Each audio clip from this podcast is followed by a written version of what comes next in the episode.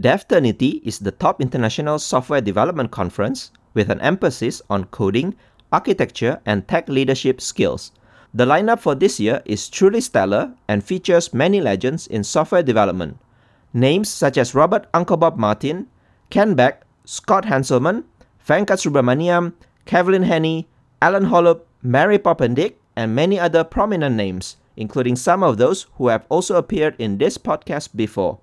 The conference takes place online, so you can enjoy it from the comfort of your couch.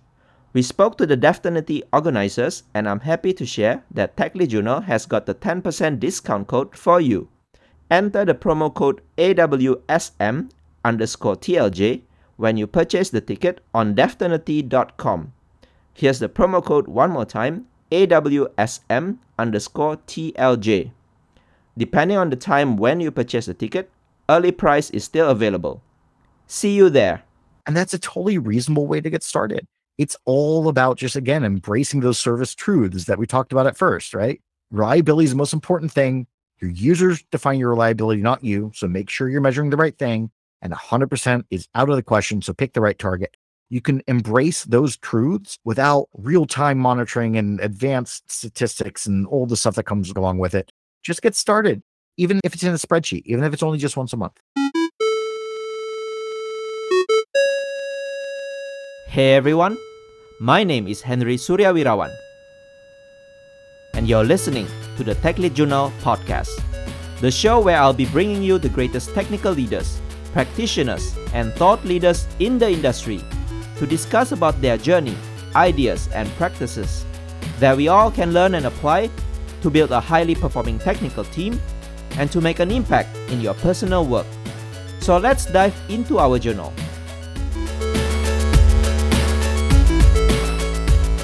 Hello to all of you, my friends and my listeners.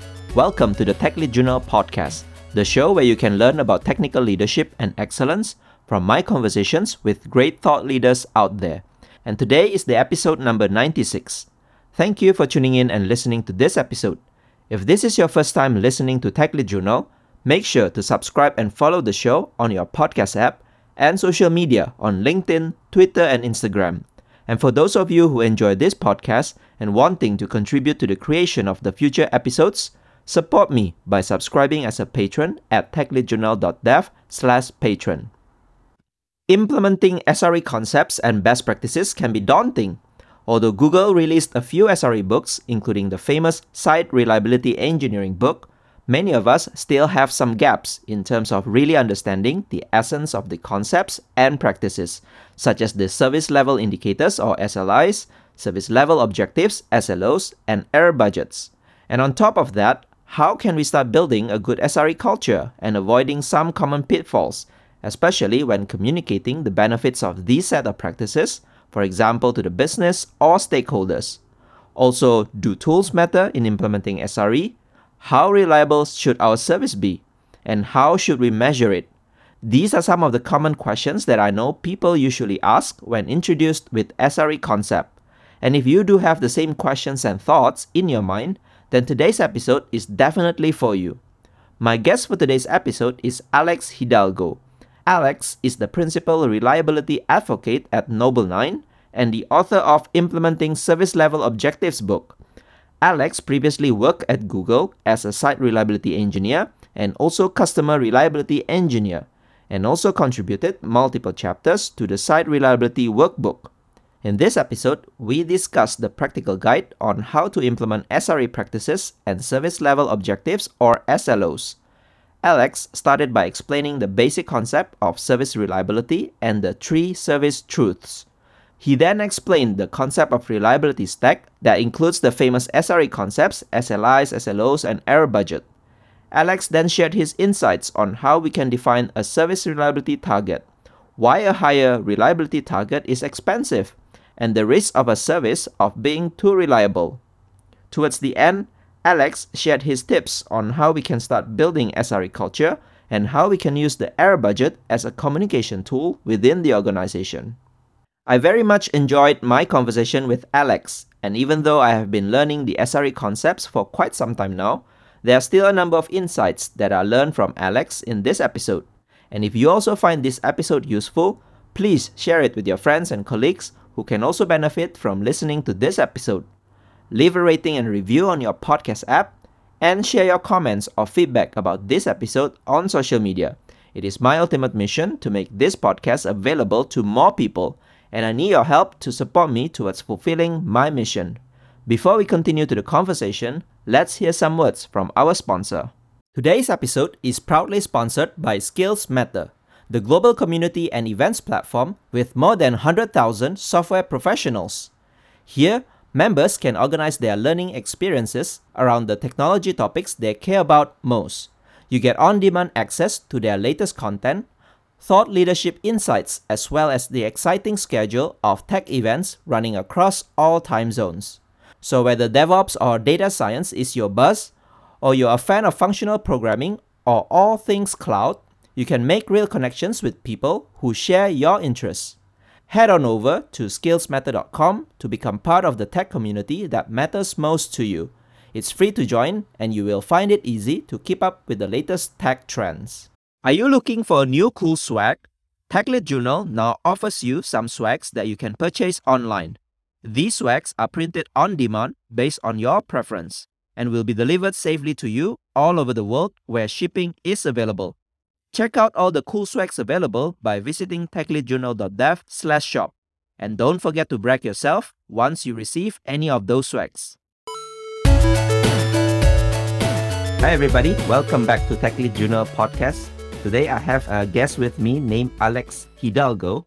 He's the principal reliability advocate at Nobl9, and he's the author of a book titled Implementing Service Level Objectives and contributed to another book, which is part of the SRE book from Google, which is titled Site Reliability Workbook. So, as you can tell, today we are going to talk a lot about SRE and SLOs and things like that. So, if you are wondering about these practices, SLO, how to set it right, and things like that, we're going to cover it today.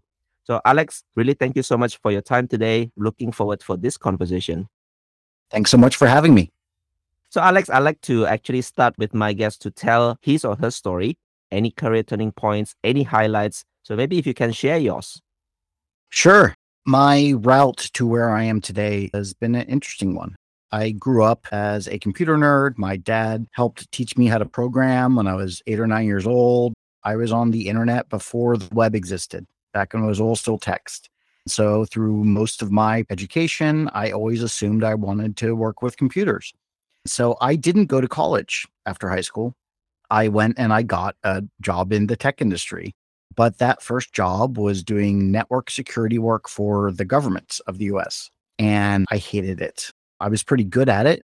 I actually got a promotion within a year, but it made me miserable. And so I thought I didn't want to work with computers. I thought computers were just a hobby for me.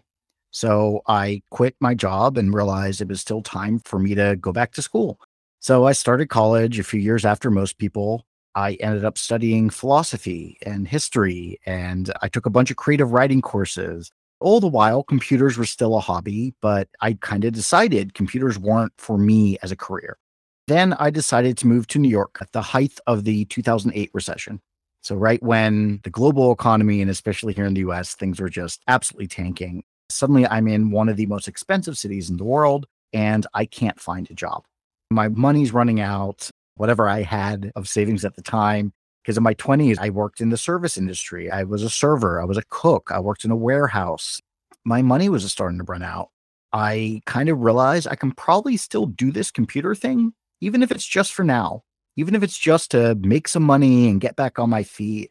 The very first tech job I applied for, which was an IT desktop support kind of position, I was hired right away. I actually had so much fun. It was at this small company, only about 10 people. We were the IT department for companies that didn't have their own. So every day I'd travel all over New York City, every borough, all over the place, just helping people with whatever they needed help with. And I really loved it. I love that human part, that interacting with other people and helping them learn how to use their computers. Fast forward a few years, I'm working for this company called AdMeld now, and then AdMeld is purchased by Google. And suddenly I'm at Google as a site reliability engineer. I didn't even know what that meant at first. But as I learned more and more about it, it spoke to me so much. It was really what I had always meant to do. It was every bit of my personality, like the things I truly love.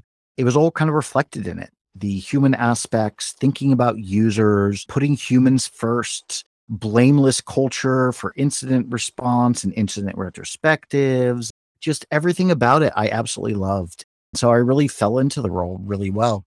Fast forward a few more years, my last role at Google before I left was on the customer reliability engineering team or CRE team.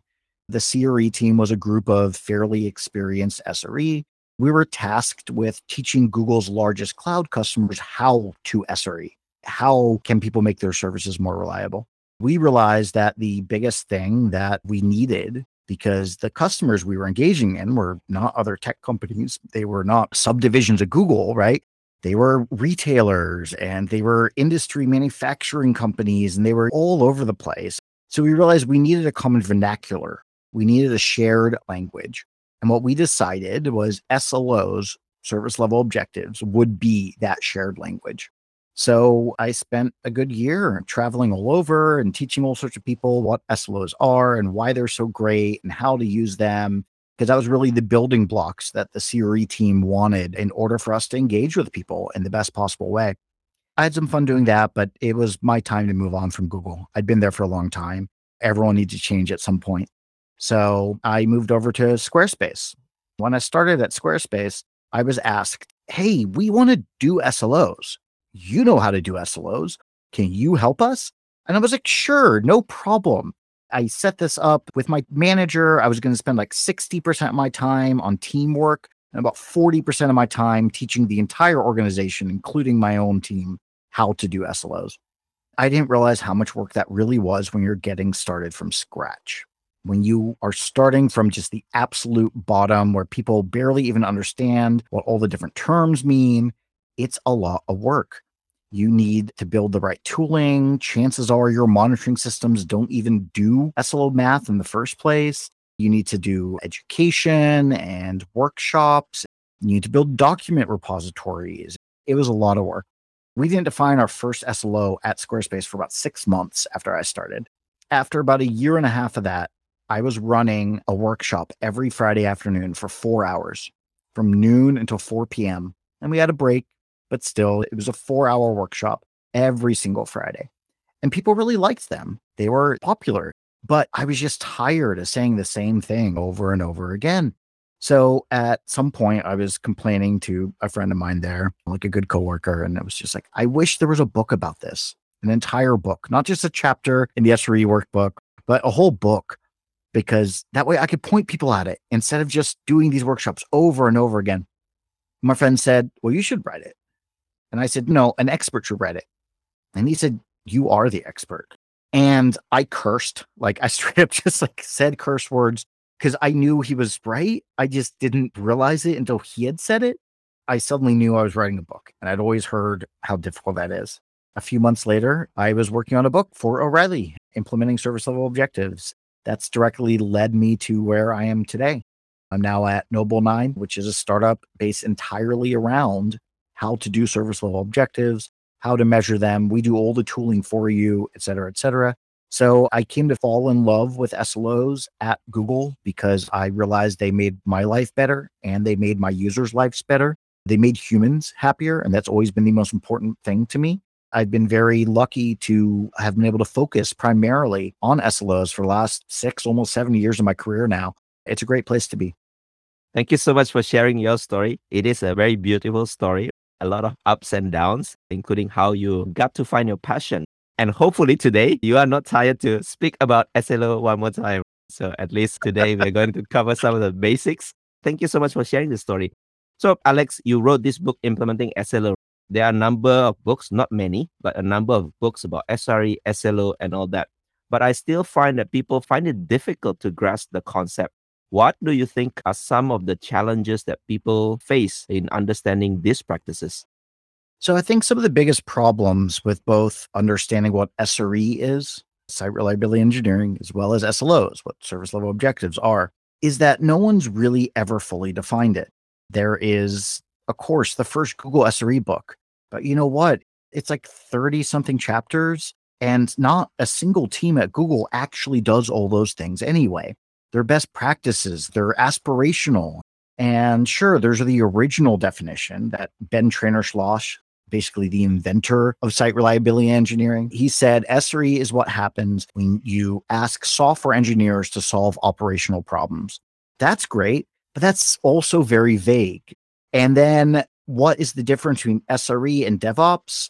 Is a DevOps engineer even a thing, or is DevOps just an approach? And then marketing teams got a hold of it, right? Suddenly the SRE book was selling really well. So now suddenly, oh, we're going to have SRE companies and we're going to have tooling that is SRE tooling. There isn't one definition. And I would actually say it doesn't really matter as long as our end goals are kind of the same. And I see the same with SLOs. I have my own definitions. I do think there are true kind of definition that everyone can agree upon.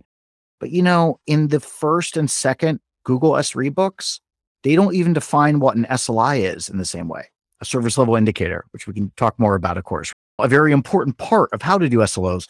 The two different books don't even agree. So I think part of the confusion is just that there often aren't single resources to point people at. We don't have degrees for this. You're purely a software developer. You can get a degree in computer science. Certain algorithms have certain names, have very strict definitions. If you're writing code in a certain language, you have to adhere to the syntax of that language. For certain languages, very strictly, we can very clearly say this is a Java program versus this is a Python program. But when it comes to more philosophical things like site reliability engineering, like service level objectives, I think one of the reasons people sometimes struggle is because it can be more difficult to start from scratch.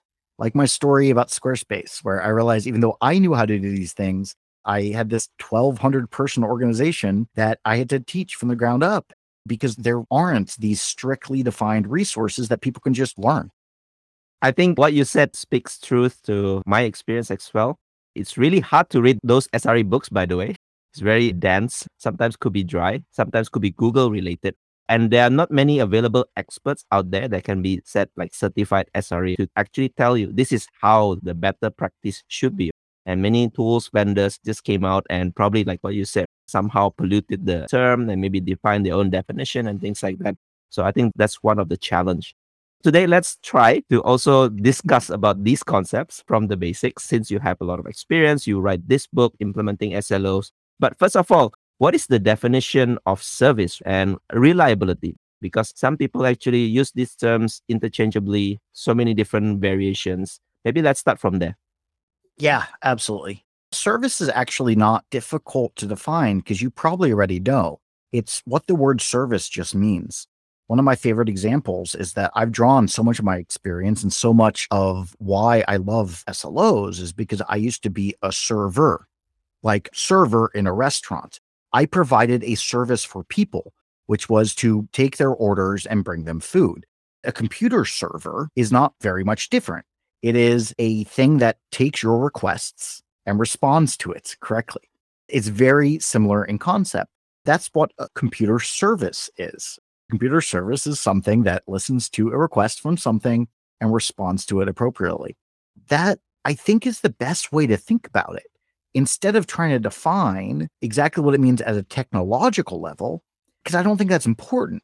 To some teams, it is important to think of their service as a pod running in Kubernetes or a series of pods or a Docker container somewhere or a binary running on a virtual machine or a piece of hardware, even or networking gear. Those provide services as well. And those don't fit any of those previous definitions. For some people, the service they care about is the retail website. You go to a place to buy a pair of socks. Some people at that company just care about that entire website, even though it might be composed of 80 individual tiny microservices, can really be defined as anything that does something for someone else. I don't think we have to say, okay, that's a service because it is a set of pods deployed via a single deployment on Kubernetes, whatever. This isn't a service because it's a user journey. No, no, no, no. A service, you can think of it holistically, you can think of it philosophically. It's something that does something for.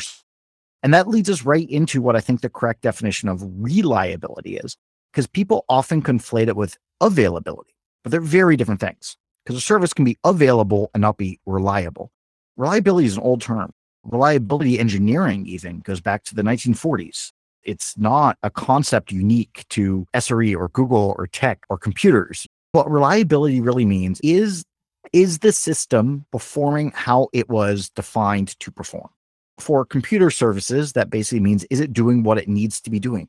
If we are cool with the concept of a service being a thing that does something for someone else, then reliability is is that thing doing the thing it's supposed to be doing?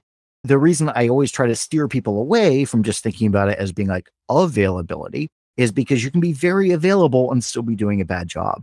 That example of the retail website where you just need to buy a pair of socks. Well, maybe you can log into the website and it's very quick and you can search and you get 10,000 results for socks and they have every color and every size and everything you ever wanted. But then when you go to checkout, you can't. That's not being reliable, even if that service is being available to you at the time. So a service is anything that's doing something for something else.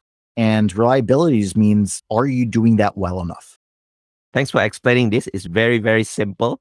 I think everyone here could understand that. Really, as part of the foundation, right? When you understand what is service, what is reliability, the next few things will become easier. But before we go into more SRE reliability and all that, I saw one section in your book where you mentioned about service truths. I think this is an interesting concept for me would you be able to share probably what do you mean by these service truths and what are those? Sure. So I personally believe that there are three things that are true about any service. One is that reliability is its most important feature. If your service is not being reliable, it's not doing much. As we just said, if we're defining reliability as are you doing what you're supposed to be doing? Well, then it kind of follows. If you're not being reliable, you're not doing what you're supposed to be doing. So you always have to be thinking about reliability first. The second truth is that you don't get to decide what your reliability is. I don't care what your measurements say. I don't care what your logs say, what your metrics say. I don't care if you have a million healthy pods all reporting up. If your customers, if your users, anyone that depends on you thinks you're being unreliable, you are. If you're not meeting the needs of your users, you're not being reliable. So you need to take their perspective into account. And then the third service truth is that nothing is ever 100%, so don't aim for it. This is just a truth of the world. Outside of pure mathematical constructs, nothing's ever 100%. Things fail, failures occur. It turns out that people are actually fine with failure as long as failure doesn't happen too often. The third truth is just don't aim for 100% because that's a fool's errand. So instead, pick a more reasonable target understand what reliable means, understand that someone else determines what reliable means, understand that reliability is the most important part of your service, and then make sure you're only trying to be reliable enough, like an achievable amount, something that works for both you and the people that depend on you. As you can tell, these are the fundamental understandings. So let me try to reiterate.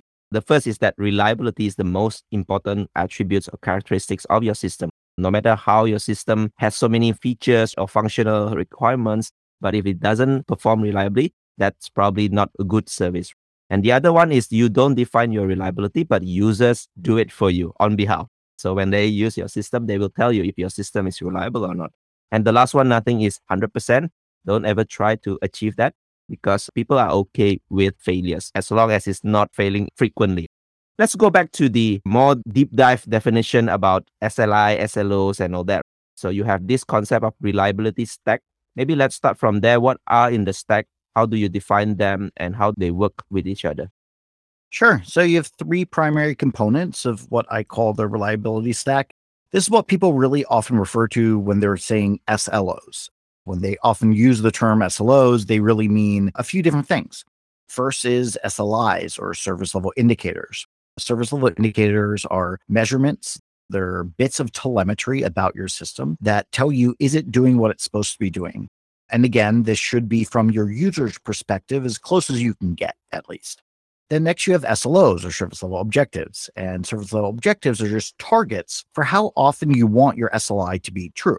So if your SLI is able to tell you, yes, we're currently meeting the expectations of our users, or it's able to tell you, oh, we're currently not meeting the expectations of our users, you're now able to inform a ratio.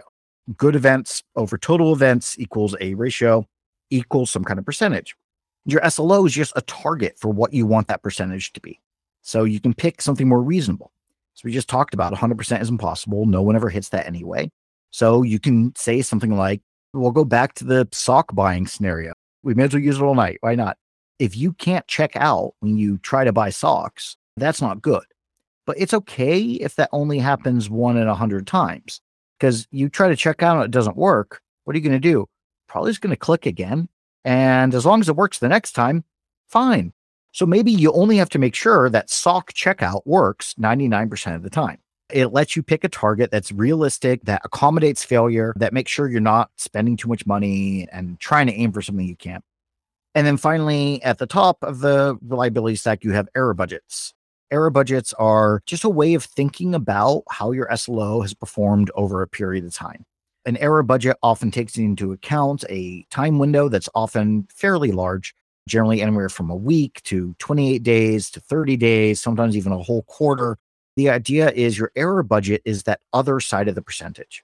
So if you say sock checkout should work 99% of the time, what you're also saying is 1% of the time sock checkout is allowed to fail your error budget is that 1%. Your error budget measures are we failing more often or the right amount? And so your error budget lets you think about things over periods of time. Over the last 30 days, what percentage of the time have we failed? And is that helping us meet our SLO targets? Are we exceeding it? Your error budget, it's worded that way because a budget is something you can spend. And an error budget is exactly that.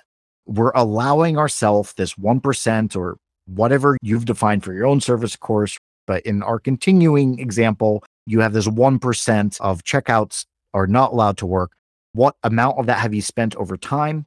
And that then helps you make better decisions about where you need to focus your attention. Thanks for mentioning about this budget term because it is that consciously defined. It's not something that someone just picked, but it's actually something that can be spent. Errors is expected sometimes, but it also can be spent. So you mentioned about defining reliability. Many people got stuck even here, right? Like how reliable your service should be. You said it's not 100%. Some business people, it should be 100%. How can we actually define our reliability, our service? How should we go about it? What's the approach? Unfortunately, this is one of those times where I invoke my very senior engineer who's been doing this too long card. And I say, it depends. It's unique. It depends on your service. The important thing is to be meaningful and to be thoughtful. The important thing is think about what is my service? Who are my users? Real quick tangent. I say user a lot, but I don't just mean customers. I mean anyone that relies on your service. It might be another team down the hallway. It might be internal people at your company. It might be another service. Your service might be six layers removed from an actual human, but that other service is still a user of your service. So that's why I say user a lot because it can mean any of those things. There isn't a single answer. Be thoughtful about it. Take your time. Think, what does my service do? What is it supposed to do? What do, do the users expect? Can I go talk to those users? If I can, let's go talk to them. Let's ask them directly. Is there a product management team? Do they have a user journeys document? Maybe we should go look at what the defined user journeys are. Why is the software written in the first place? Why was it spun up at this company? What does it do? It's not the most satisfying answer because I don't have like an answer. I don't have a special formula people can use to instantly understand what it is that they need to be thinking about when they pick how reliable they need to be. But what I can say is in every single case, if you're careful and you're thoughtful, that'll lead you to the best answers. One thing that I really love about the SRE concepts and SLOs and all that, they actually always put users in the first place. It's not some random technical decisions. Okay, this is how the reliability should be. And it actually always comes from the user's perspective. Like we mentioned in the beginning, 100% is not possible sometimes, right? Even things that relies on internet, by default, they are not reliable mm-hmm. because your packets could be lost or you need to retry and all that. Reliability, another thing very important to understand, maybe if you can help to explain, is that as you go higher, if you aspire to go higher, it becomes more difficult, complex, and also expensive. Tell us more why this is the case. Sure. I mean, if you want to ensure that you are being more reliable, you need to ensure you're having fewer failures. Individual components fail more often. So if you add more and more, you're just going to have more and more failures, right? Like you have something that fails 99% of the time and you have just that one thing. But if you need to be redundant, if you want to make sure that if this thing fails, thing A, then you also now need to have thing B in place because now thing B needs to take over in case thing A fails. That's all good and well, but thing B might also only be 99% reliable. So now you need something to determine whether or not thing A or thing B is currently being reliable or not and where to send that traffic. So now you have thing C. We can go on and on, but you know, you just end up having to build more and more complex systems to ensure that you are in fact being more and more reliable over time. This is sometimes totally reasonable. For some systems and some services, you do need to hit very high targets. This means you need to be distributed. You need to ensure you're built for high availability and quick failovers and redundancy. There's all sorts of engineering for reliability concepts that we could spend hours and hours talking about. But once you introduce so many things, you're also spending a lot more money because no matter if this is running on your own hardware or your own data centers or everything's in the cloud, you're now running more things. So it costs more money both just in a per month billing situation, as well as the fact that now you need more engineers to take care of it. If you have 100 components instead of one, you need more engineers to take care of those 100 components. So now you have to hire a whole bunch of engineers. And now, if you're trying to hit a really high reliability target, well, what a lot of people don't always do the math about is what that really means in terms of like time. If you want four nines of reliability, that gives you only seconds per month to respond you can barely have any downtime at all ever. So now what do the on-call rotations look like? So you now have like a hundred different components of your service because you have to have incredible redundancy and all sorts of extra availability stuff. And now you have a whole bunch of engineering teams to take care of all those components. Now they have to be on call, but they also have to be on call and respond immediately. And that means no longer can those teams just be singly homed. You need to follow the sun rotation. So you and I are exactly 12 hours apart. So we could have a team in Singapore and we can have a team in New York. Great. But now you need offices in Singapore and New York. Now you don't just have X number of teams, you have 2X number of teams because every team now needs teams in Singapore and teams in New York to ensure that someone's only being on call during the day because no one could always wake up at 3 a.m. and respond in time to try and defend a target as stringent as 99.99%. This just goes on and on and on. The closer you try to get to 100%, the more and more that grows, it's exponential. If we can all agree that just logically you cannot ever hit 100% anyway, it turns into a limit. The limit approaches infinity forever. You'll never actually hit 100% anyway. And trying to get there will just cost you more and more money in terms of how many services you need, how much you're paying for your cloud providers. God, maybe you can't even be on one cloud. Maybe you got to go multi cloud because what if AWS goes down? Well, we better be running in GCP as well. Do you know how difficult it is to write stuff that lives on top of both of those things and ensures that it can route to GCP or AWS at the right moments in time? How do you even detect whether or not your AWS or GCP instances are running correct at that point in time? It gets so complex to try to hit these high targets that you're just going to kill yourself trying to spend too much money. Turns out you don't have to hit those targets anyway. so yeah, I was about to say, in the end, after all these complexities and effort, your users actually don't need that kind of reliability. So I think the best way is again to check with your users what is their expectations. And yes, sure, some systems will require this kind of high availability.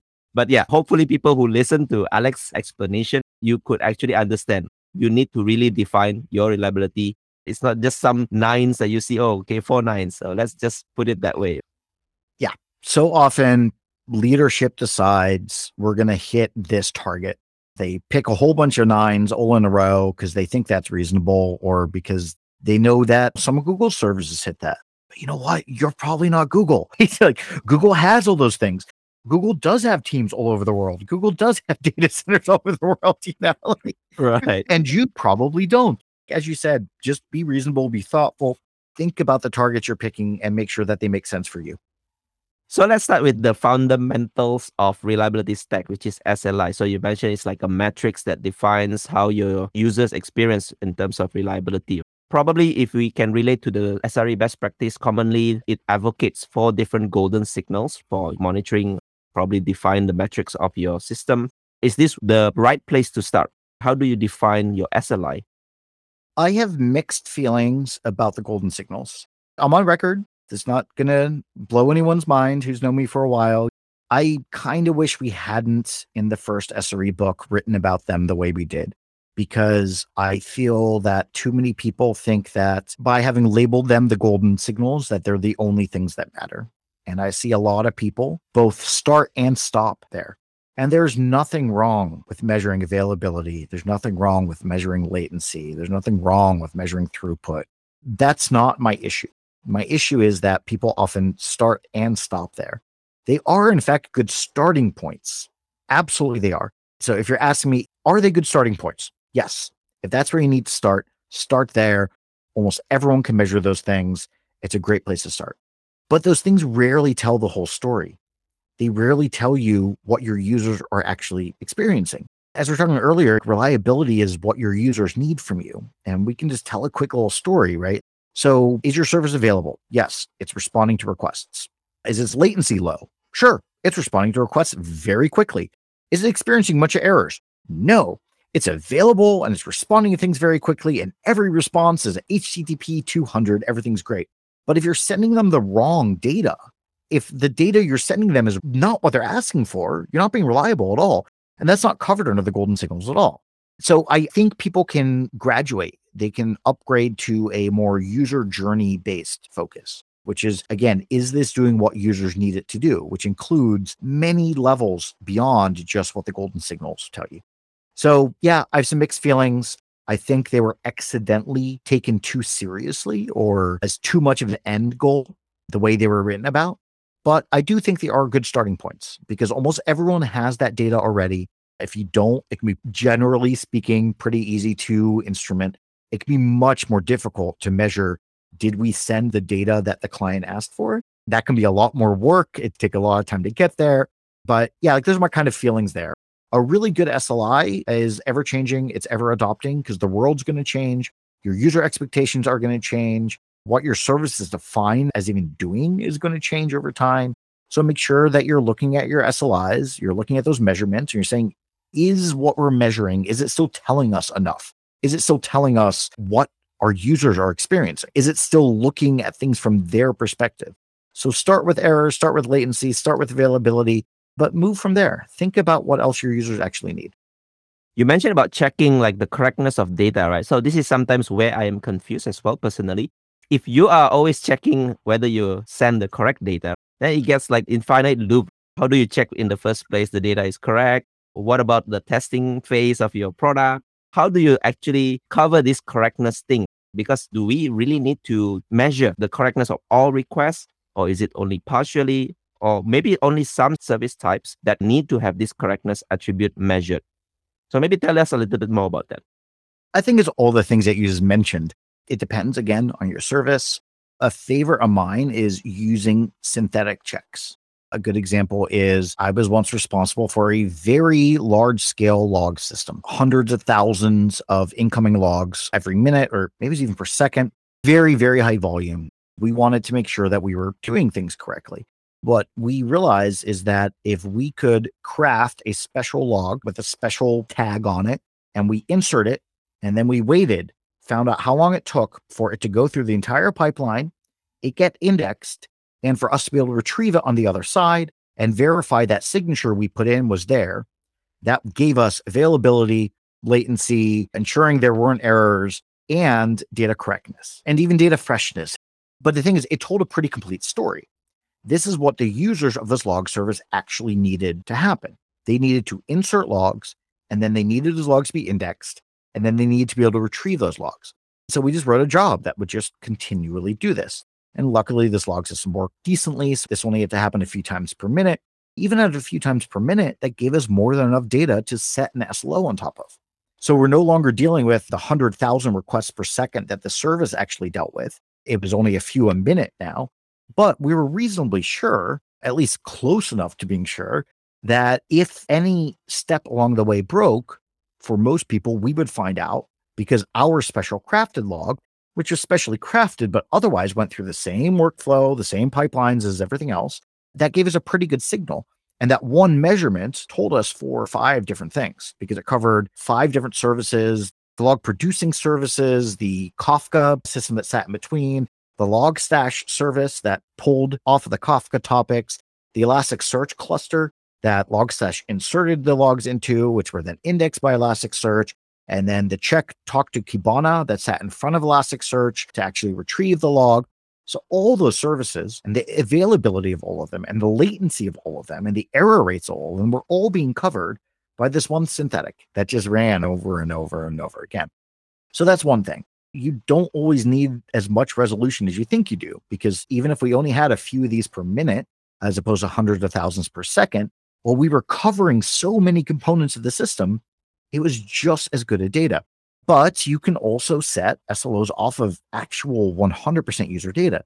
Now, this requires advanced tracing solutions. This requires a lot of work we do not have time really to get into all the technology involved for you to be able to trace from your human end user clients or browser across the entire internet through your cloud provider and CDN and load balancers into your app, all the way back to the databases and, and, whatever resources they need to talk to, and all the way back up to like render time at the client or whatever. But the fact is, I've seen that and it is absolutely possible. And that is a lot of work. But you could, in fact, also your SLI could be set off of actual human traffic. Your actual user requests could, in fact, be used for that as well, or anything in between. If there's anything I want to drive home, it's be thoughtful, be meaningful, do what works for you. Don't overspend resources trying to do the real user journey tracing. That's not reasonable for everyone. Not everyone has the resources or the knowledge or the time to do that.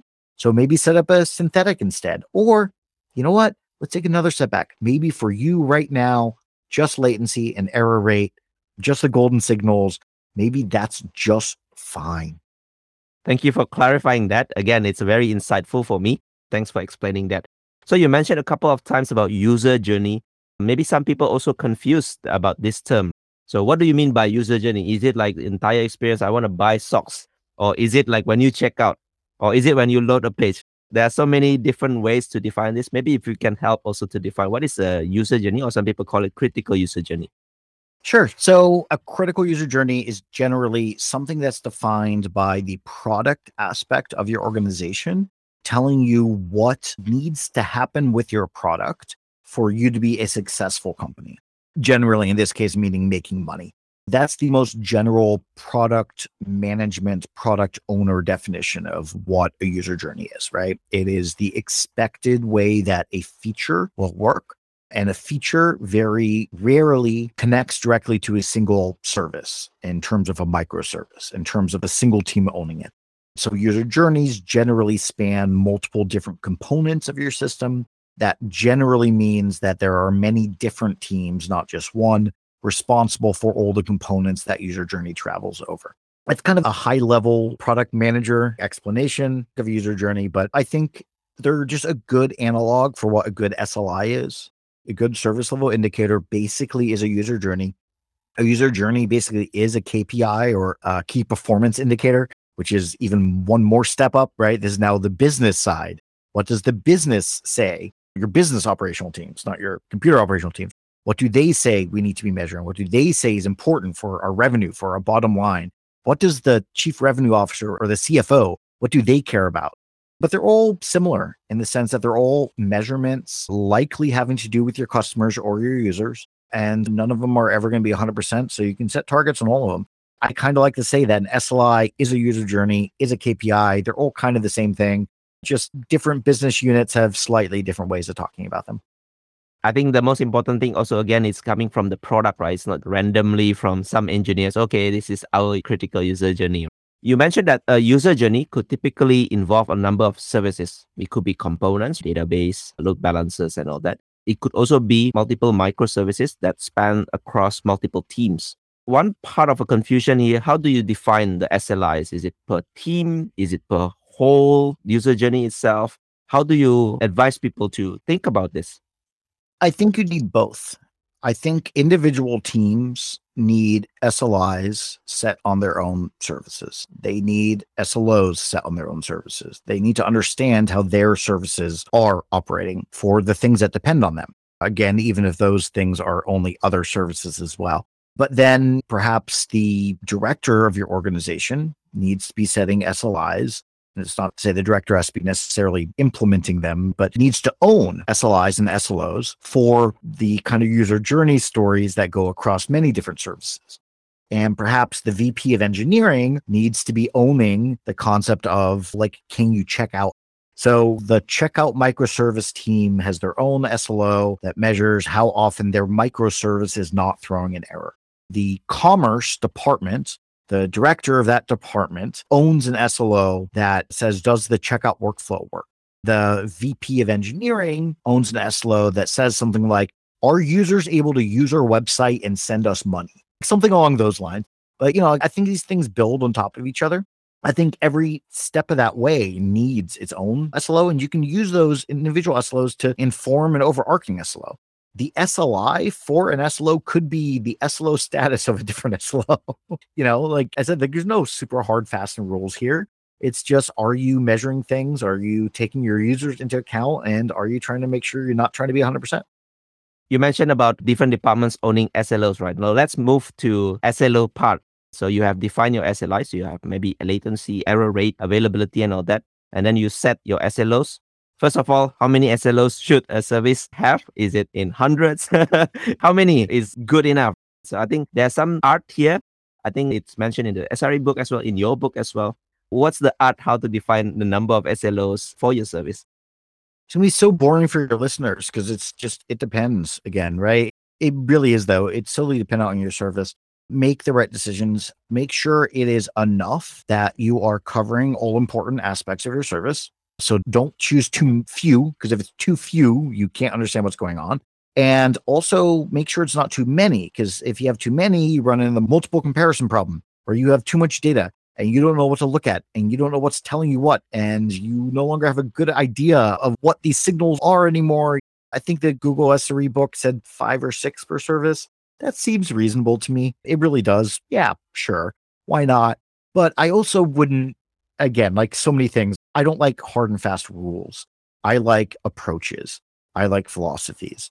So don't feel bad if you don't have five. Don't feel bad if you have many more than five. Just make sure it's the right amount for you. There's also another thing that is covered in the book. So when you set SLO target, make sure you are not setting it too much beyond what users expect because it could cause a little bit of complications. Maybe you can explain First of all, how do we know that we are exceeding users' expectations? Maybe we ask the users, like what you mentioned. And secondly, then what should we do? Do we lower the definition, the target itself? Maybe if you can explain a little bit the problem of being too reliable here. Yeah. So the main problem you run into by being too reliable is that people will end up expecting you to continue to run that way. So if your users were previously okay with you being only reliable 99% of the time, but then you proceed to spend like a year being 99.9% reliable, their expectations may have now changed. And now they're going to hold you to that 99.9%, even though they were totally happy with only 99% before. It's a lot of nines, but I think everyone hopefully was able to follow what I was saying there. So you paint yourself into a corner if you are too reliable too often, because user expectations will change. What you want to do is you want to make sure that you aren't being so reliable you may accidentally do this. You may just accidentally have a few months where everything is like super lucky, or maybe your whole team went on vacation and you just didn't touch anything. So nothing broke for a while. We can come up with a bunch of different examples, but you know, then you run into the problem of people are now going to expect this moving forward.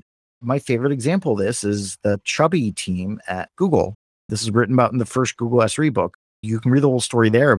The quick versions Chubby is a global lock service. So it holds tiny bits of data that are useful for various highly distributed services to be able to read and understand at certain points in their operation.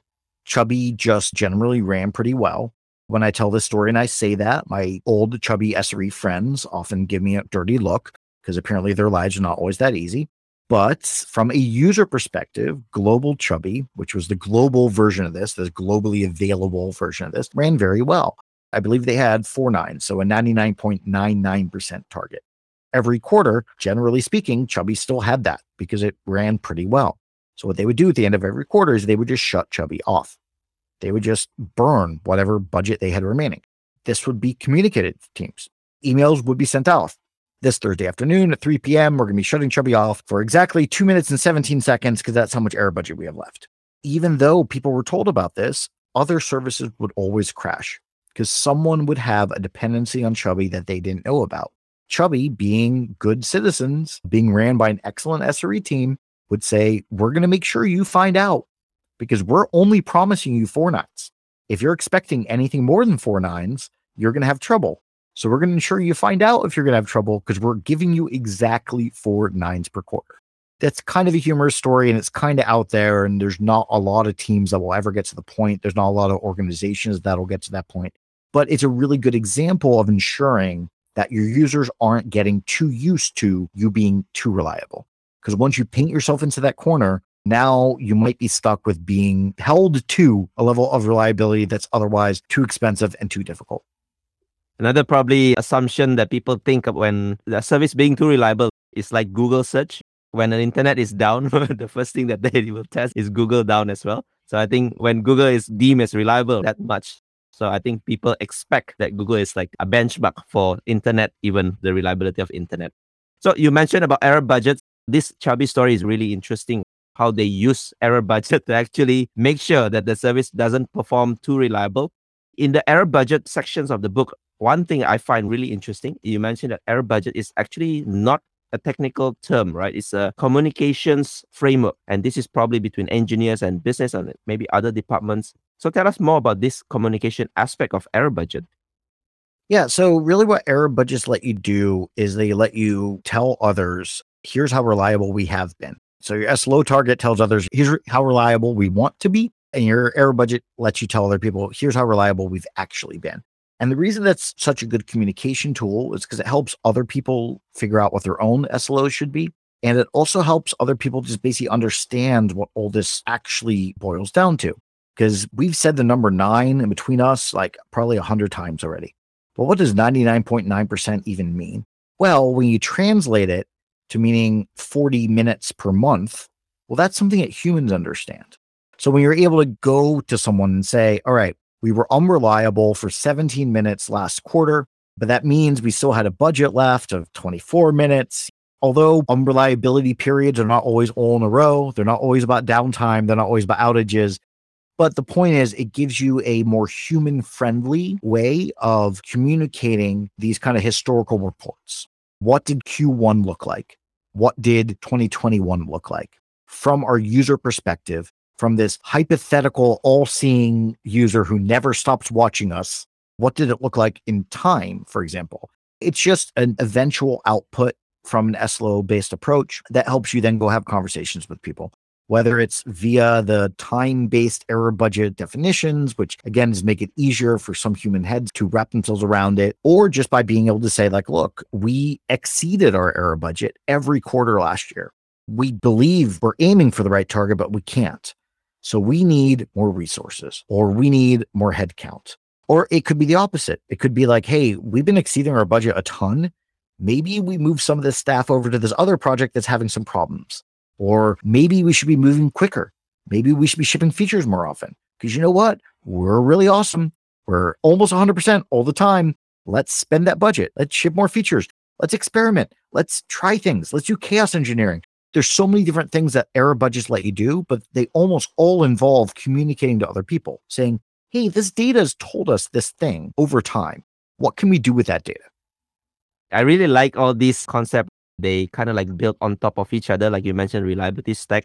So the error budget specifically, if you use it right, and if the people aligned in the organization that error budget is an important concept for them, you can use this for communicating priorities as well. Like you mentioned, should we ship more features? Should we hire more people? Should we even fix the reliability? Or should we do experiments? And even like Chubby, right? Should we just spend it because we are too good? I think that's really interesting. So I think many people are interested in this SRE, SLOs, SLIs, and all that. But implementing it, like you mentioned in your Squarespace experience, is hard. Maybe tell us a little bit more tips. How should people start building this SRE culture or even defining how to get the buy in from the people within the company? The best advice I can give, or at least my favorite advice, because it's not always possible for everyone. I want to be very upfront that I understand that not everyone is in a situation where they can do what I'm about to say. But if possible, just get started. just do it. Just pick a service and pick an SLO and measure it. And maybe it's the totally wrong target. And maybe your SLI is a bad one. That's fine. Pick a new one. They're not agreements, like they're objectives. Just get started with it and start gathering the data and see what you can start doing with the data. And maybe first it's just you, and then maybe it's your team, or maybe you can get your whole team on board right away. And then you can start showing the teams that you work closely with hey, look at this cool data we're getting. Look at the great decision making we've been able to make and how we've been able to more effectively plan our sprints because of our error budget data. And then this other team's like, oh, that seems kind of cool. Maybe we should try that. I really think SLOs are often from the bottom up thing. Really, honestly, I think they're very often organically grown. I think that people can be sold on them philosophically, but they don't understand why they need to spend time implementing them until someone's kind of given them the hard data. So, if possible, just start, just go, just start doing these things. See what it gives you. If it doesn't give you what you want, maybe pick different targets, maybe pick different measurements, or maybe you're not quite ready for them. That's also totally possible. But every industry out there already in some way understands failure happens. It's not just computer services. Embracing failure is always a good thing by ensuring you're not failing too often. This is always going to lead eventually to happier engineers and a happier business and happier users and happier customers, therefore. So that's my favorite advice. I don't know if it's the best advice because, like I said, I know some people are not in a situation where they can just go do it. I'm sympathetic to that. But that's generally what I tell people. If possible, just give it a shot and see what happens. So yeah, sometimes people get stuck into the tooling, you know, can we get the data and all that? But I think we can always start simple, right? Yeah, I've seen plenty of teams get started with SLOs by manually calculating them at the end of each quarter. Like, no joke. They didn't have real time alerting on their SLOs or real time error budget status. They didn't even have error budgets. They got started by at the end of every quarter when they were getting ready to plan what should our priorities for next quarter be. They would go run some queries from their monitoring system, do math against it, put it into a spreadsheet, and then calculate okay, last quarter, we were X percent reliable. What does that mean for our next quarter? And that's a totally reasonable way to get started. It's all about just, again, embracing those service truths that we talked about at first, right? Reliability is the most important thing. Your users define your reliability, not you. So make sure you're measuring the right thing. And 100% is out of the question. So pick the right target. You can embrace those truths without real time monitoring and advanced statistics and all the stuff that comes along with it. Just get started even if it's in a spreadsheet, even if it's only just once a month. I like that you mentioned this, even though you don't have the tooling, just start because some people yeah. think after reading the book again, it's philosophical, right? We are not Google, we don't have all the tools, so we are stuck. so I think just the key message here, just start. And I think these three service truths, like we discussed in the beginning, is really important. Once you get it right, you will find ways to actually measure your user happiness. So, Alex, thank you so much for spending your time. It's like the crash course of SRE and SLO, definitely. But unfortunately, we need to wrap up pretty soon. But before I let you go, I normally ask one last question for all my guests, which is to share your three technical leadership wisdom. So this is maybe some kind of advice for you to give us. Also, maybe based on your career journey, experience, or maybe hard lessons sometimes. Sure. If there's three things I have to share, be kind. It goes a very long way. You're dealing with other humans no matter what you think your job is no matter what your computer service is, it exists at some level for other humans, whether they are your customers or your end users or your coworkers or whatever. But be kind, just be nice to each other. Don't be pompous. Try to always remember that every decision you make impacts other people. Initiate those decisions with kindness. Be thoughtful. I've said that a lot tonight, but it really is, I think, maybe my most meaningful mantra at this stage in my career is think things over. Sometimes you need to react. Sometimes you're in an emergency. Sometimes you're dealing with an incident or immense business pressures, or your company is under immense financial strain. I've been all those places, but always, you always have time to be thoughtful. You always have time to take at least a few seconds to be like, okay, is this the right thing I'm about to say? Is this the right thing I'm about to do? Is this the correct action I'm about to take? And then finally, adopt blamelessness. Make sure that your organization is building an appropriate culture where we understand that humans don't make mistakes on purpose, right? That's not to say humans don't make mistakes. Of course we do. Of course, every single one of us does every single day. But generally speaking, unless you're a bad actor, unless you're literally trying to bring down the company from the inside, unless that's the case, people aren't doing it on purpose. And always remember that. So adopt blamelessness, combine that with thoughtfulness, combine that with the kindness, and be better to each other. I love your wisdom because it all touched the human aspect. Nothing here about technology or SLO and SRE. So thank you so much for this beautiful message. So Alex, for people who want to follow you or maybe look for your product Nobl9, where they can find you online. So you can find me on Twitter primarily, A Hidalgo SRE. That's A H I D A L G O S R E on Twitter. Also my website, alex-hidalgo.com. And definitely go check out Nobl9. I believe anyone can get started with SLOs. We exist to help you do that. We exist to help you measure SLOs and calculate your error budgets the best possible way, no matter where your data lives. So come check us out at nobl9.com. That's N O B L 9.com. Thank you so much again. I really enjoyed this conversation. So it was a pleasure. Thanks, Alex.